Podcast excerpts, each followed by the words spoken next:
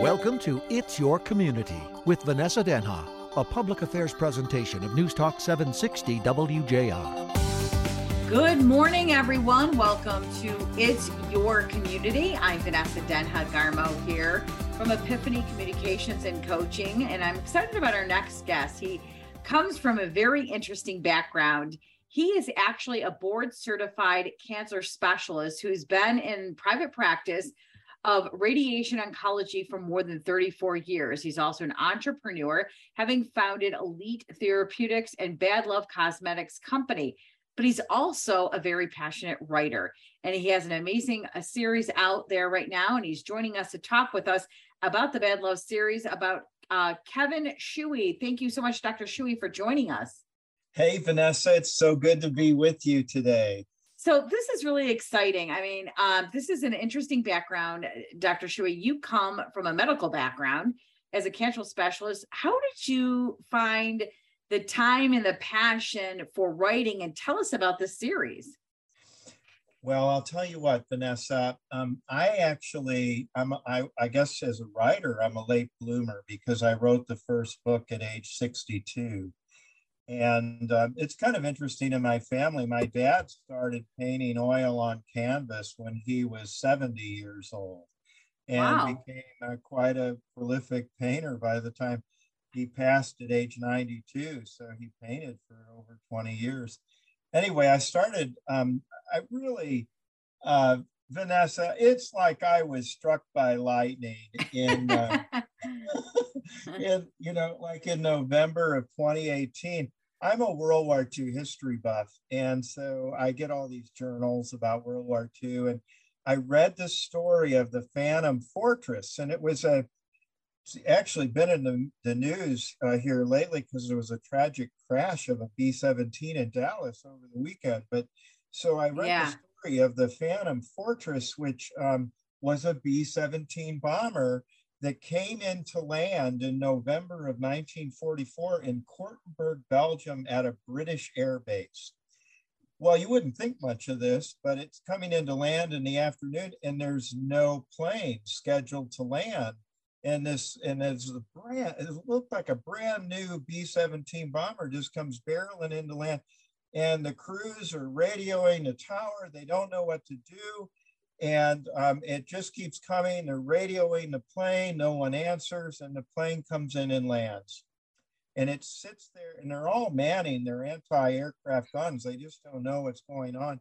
And it sits there in the field with all four engines running, and uh, nobody gets off the plane.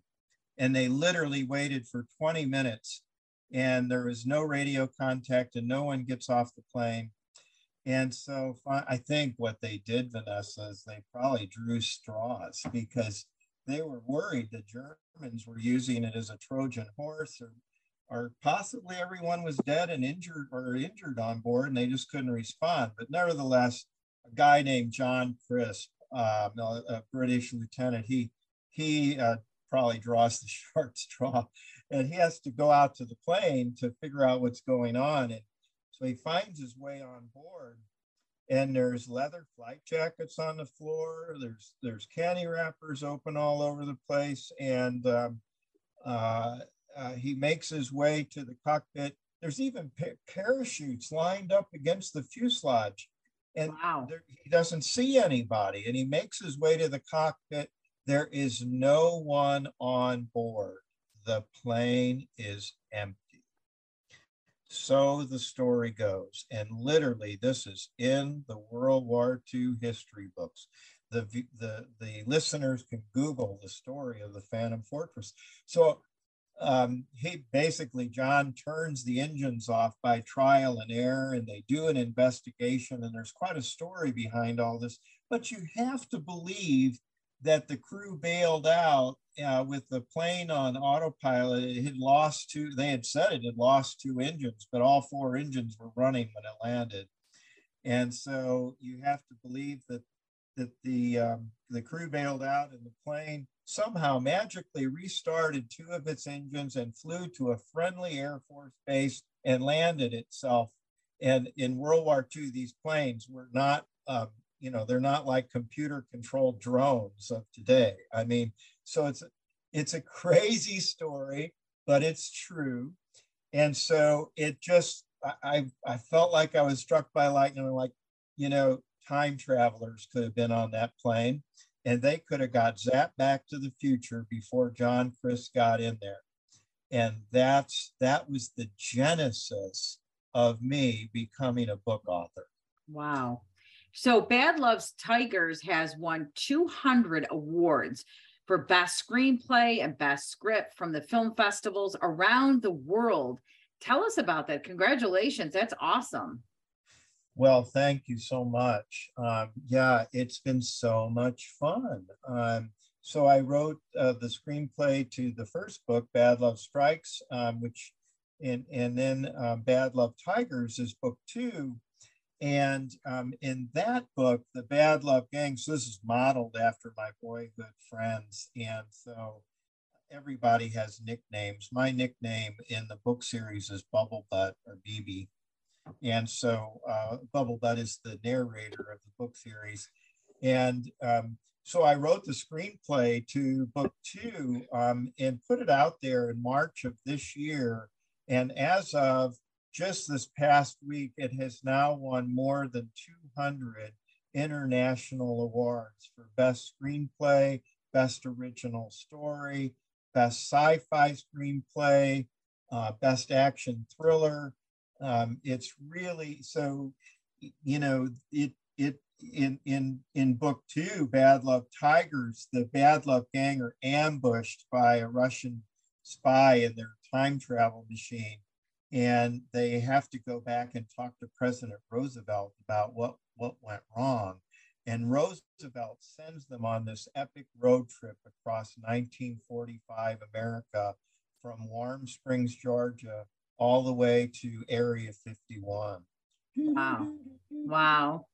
and you get to, you get to learn what's going on in Area 51 and then they have to use the time machine to volunteer for the Flying Tigers in China to keep the, the secrets of Area 51 safe. Hmm. And so it's a kind of a crazy plot. It's like Teenage Goonies meets Raiders of the Lost Ark.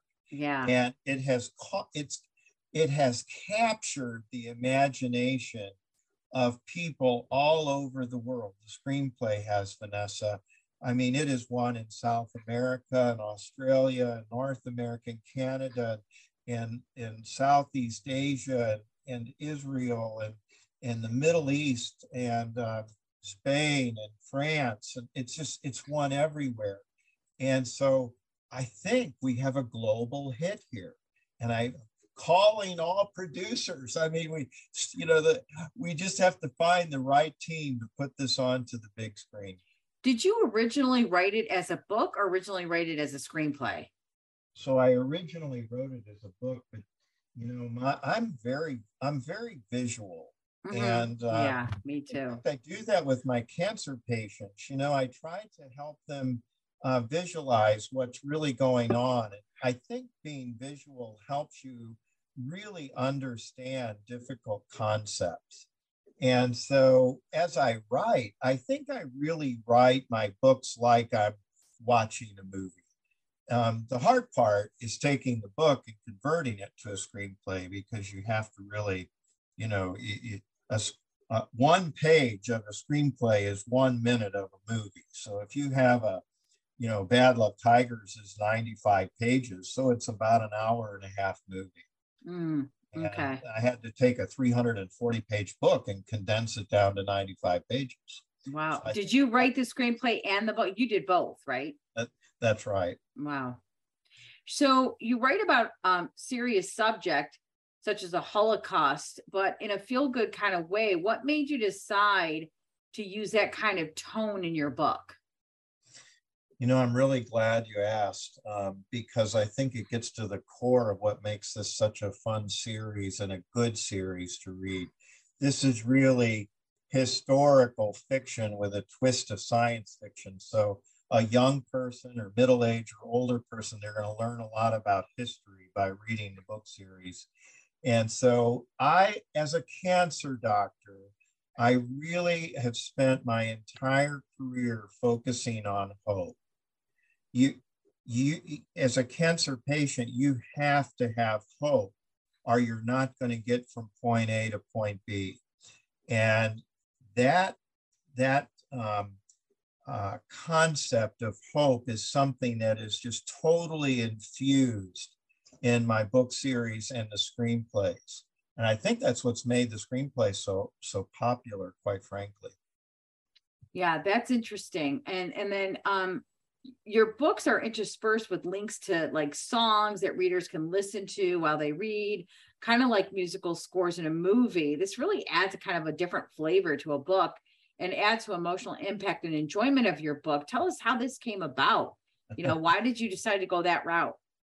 You know, we're on we're on audio right now. I kind of wish we had video because you could see me smiling from ear to ear right now. uh-huh. So my dad, when I was when I was a, when I was a little boy, so this was I'm a baby boomer, and uh, so in the early '60s, my dad was actually he he had come out of World War II. He was a jukebox vendor in St. Louis County, and so we had a Wurlitzer style jukebox in our basement with all the latest 45 RPM records. And I have two older sisters, and so I'm you know I'm sitting in the in our basement with the jukebox playing, watching my sisters dance. And my brain was imprinted with all the songs of the 60s and early 70s. So I, if I see something or, or I'm talking to you, for example, a song might pop into my head. And so I call it uh, that I have a, a music brain. And so I put songs um, in all of the books in a soundtrack.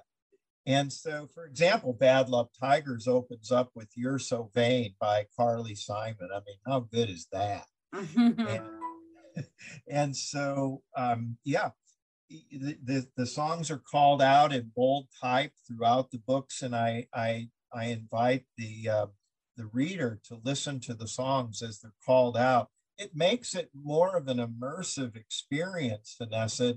Um, uh, reading a book and then actually, you know, telling Alexa to play um, Born to Be Wild. And then you're reading this and, and the music's playing. It's like kind of like being at the movies. Wow, that's great. I love that. I never, you know, that's such a clever thing to think about in a book. You never think about that. You really were thinking about, I think that goes along with your their visual aspect in writing the screenplay. You're really thinking about the movie itself.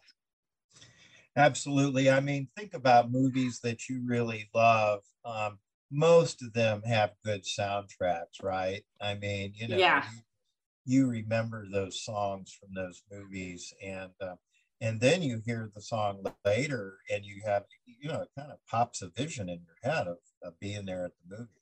And so this is kind of doing it reverse. It's like uh, creating the book and the the uh, you know the scenes in the book and and I think it's going to lend itself to to really a terrific movie series. That's my hope and my prayer, anyway. That's wonderful. We're talking with the author of this book series that has been uh, awarded many awards, more than 200 so far. And it's Dr. Kevin Schewe, who's actually a board certified cancer specialist who's been in private practice for radiation for more than uh, oncology for more than 34 years and he's written this uh, book series that's uh, a screenplay, and he's written several awards for it. Um, you know, your job, uh, your career as a radi- radiation oncologist for more than 34 years, how has it shaped your outlook on life and hope and, and the strong messages you share in the book? Well, that's a really deep question. And, uh, you know, um, so I'm one of these people that believe in in heaven and the life ever after, and I just don't think that we live and we die and we turn to dust and that's it. And yeah. um, and so uh, if it were, if if that's what we did, we live, we die, we turn to dust. We all ought to be partying every minute of the day. I mean, come on, what else? and so I just, you know, um, life is fragile and and the other thing that you learn about as being a cancer doctor is life is short. And the older you get, you realize the shorter life is. And um, and so I, it's taught me a lot about life. And I, you know, people um, are just amazing. And I, I love what I do because cancer really doesn't know any boundaries, right? Uh, uh, Vanessa, I mean, you, know, it affects children, it affects all races and, and men and women equally.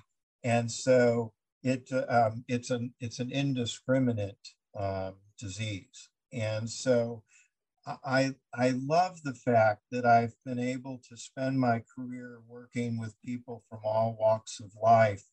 But the common denominator is when you are diagnosed with cancer, it is like death has visited your doorstep.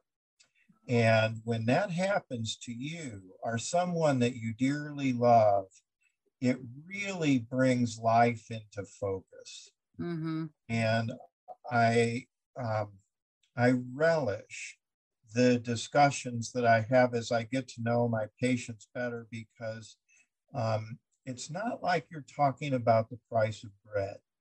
You know, you're talking about the meaning of life and the value of life and um, the things that are important, like, you know, family and your relationships um, in this life. And mm-hmm. so um, I love what I do. And I think that the readers will see a lot of that as they they go through the books because, you know, uh, when you're a book author, there's got to be a part of you in that in those writings. So I understand that every year you write a skit for your cancer survivors, which you and other doctors put on. Tell us about that. Yeah, so we do it for Cancer Survivors Day, and um, you know, and I think about it. Um, I love the questions you're asking me, by the way. That w- when you think about um, uh, uh, the Cancer Survivors Day, you want to you want to make it something that brings smiles and joy to people. And so what we what I started doing is I would write these skits, and and we would have a theme like um, it would be surfing survival or groovy survival. Um, and and so it would be music from the 60s or the or 70s and so i would uh, write the skit and it would be the doctors would play the play the role let's say um, we had we had a top gun theme one year and so it would be the pilot maverick you know asking goose a question and then the answer to the question would be a clip from a song. And the and the doctors then would have to lip sync the song and our dance with it in front of all the patients. And the it just you know it made the doctors uh, actually like just real flesh and blood human beings which was so good for the patients and um, and so that's what it was it was basically a skit where we asked each other questions and the answer to the questions were clips from songs and then they, we we acted those out. So wow. that's a lot of fun. How what was the doctor's reaction when you kind of posed that to them and said we're going to do this? well, not every doctor will volunteer for that. Um, so you have to have somebody that um, at least uh, is not totally shy about making a fool of themselves in front of a thousand cancer patients. yeah, that's funny. It's a little humility there, right? Now, you, you also tell us that um, you said the series would be a perfect read for teenagers. Tell us why. Well, these are the, the Bad Love Gang are teenagers. So these are these are basically high school students that are coming up with the solutions to problems that adults can't figure out. In, in a way, it's a little bit like it's, it's kind of an older version of Stranger Things, um, in that regard because uh, you know Bubble Butt in the in the um, in Bad Love Tigers is 17 years old, and so the the players or the characters are ages 15 to 18 in Bad Love Tigers, and and then they've there's a pilot that um, that they rescue from World War II named Bucky, and he's 26 years old, and then they have these these two uh, surrogate parents, Waldo and Mary, that that are actually based on real people that I grew up with, and we would all go over to their uh, house. They didn't have their own children, and their house kind of became a gathering place for us. and so uh, Waldo is a character in the book. So there's the, there's there's a couple of adults, but really these are teenagers that are uh, the stars of the Bad Love series, and mm. um, you know I think teenagers can uh, read this and hopefully watch it on the screen sometime soon, and it, it, they'll be able to identify with somebody in the, in the cast of characters here because all of them have unique personalities and their characters are developed in a way that I think, um, you know, it would be a quiet, and that, I really think that's why it's so popular worldwide is because, you know, people are reading this and they're like, oh, I, that's me, you know, I can yeah. see me in that. Yeah. Yeah. So the books are dedicated to your sister. Tell us about her influence in your story. Yeah, so uh, my sister Kathy, um, I'm, I'm the youngest of three children. She's the oldest. And um, a little about five and a half years ago, she came down with triple negative stage three breast cancer.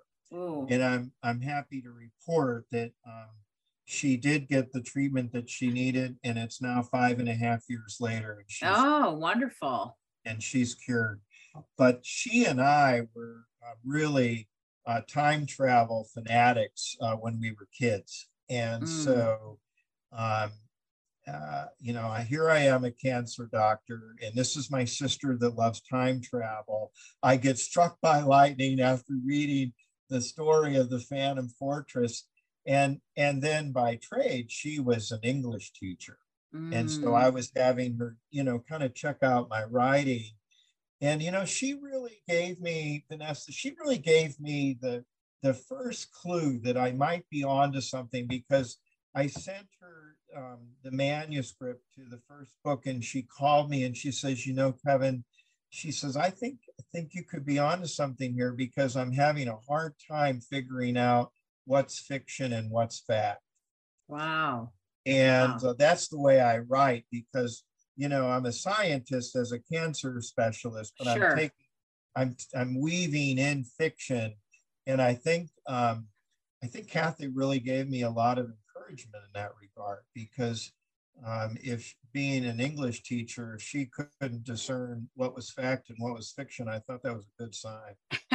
That's a great sign. We're talking with Dr. Kevin Schewe today. He's a board certified cancer specialist who's been in private practice in radiation oncology for more than 34 years. He's an entrepreneur, having founded Elite Therapeutics and Bad Love Cosmetics Company. He's also a writer, and he has a book series and a movie script that has won more than 200 awards. So, how do we get the book?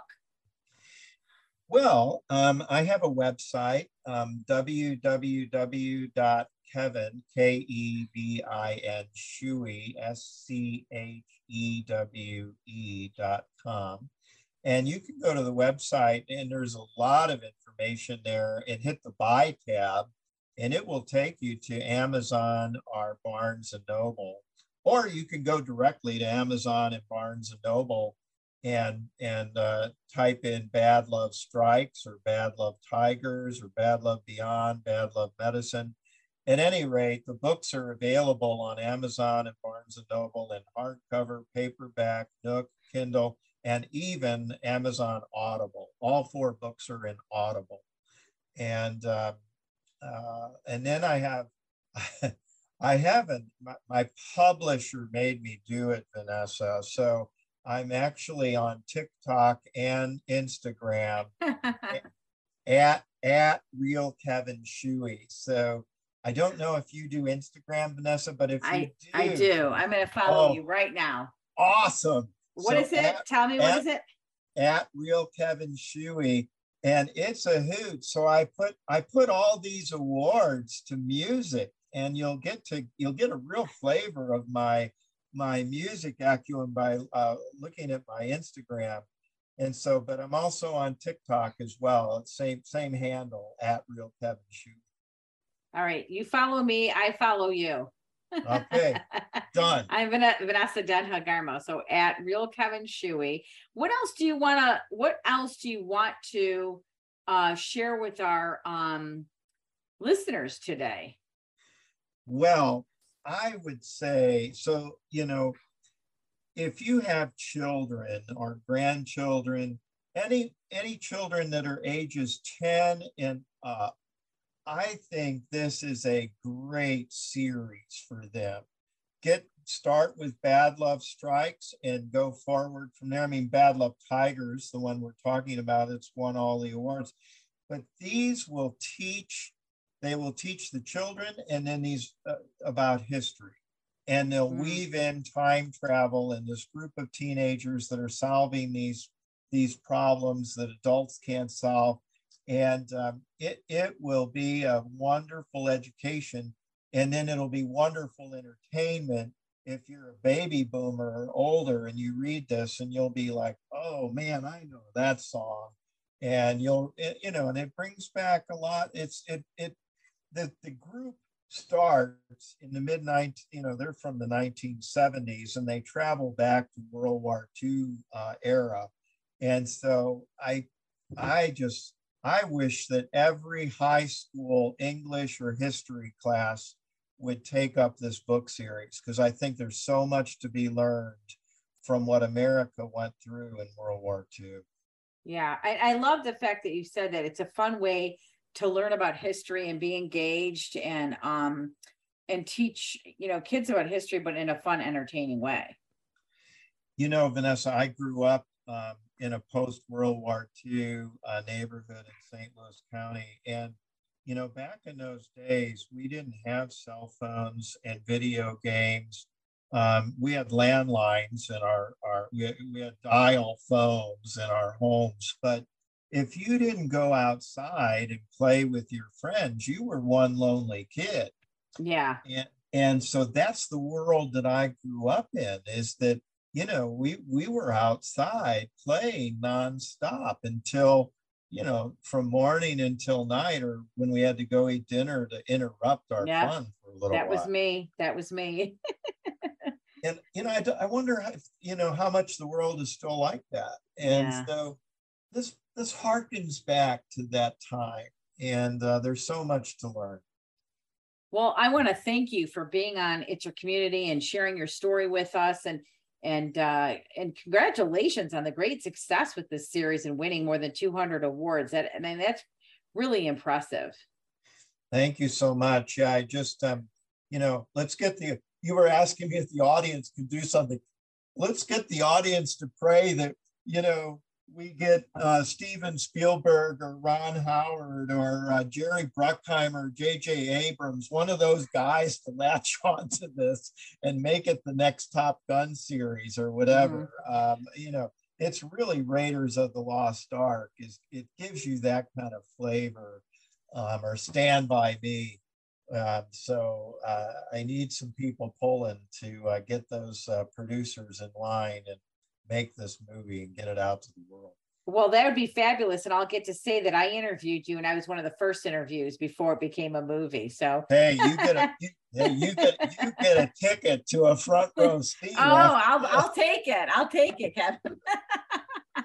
Thank you so much. And I really do hope that happens for you. And oh, bless oh, God bless you and good luck with everything. Thanks so much, Vanessa. It's been a pleasure. Really enjoyed it pleasure talking with you. If you have any questions or comments, show topics you want us to get to, get to me, Vanessa Denha.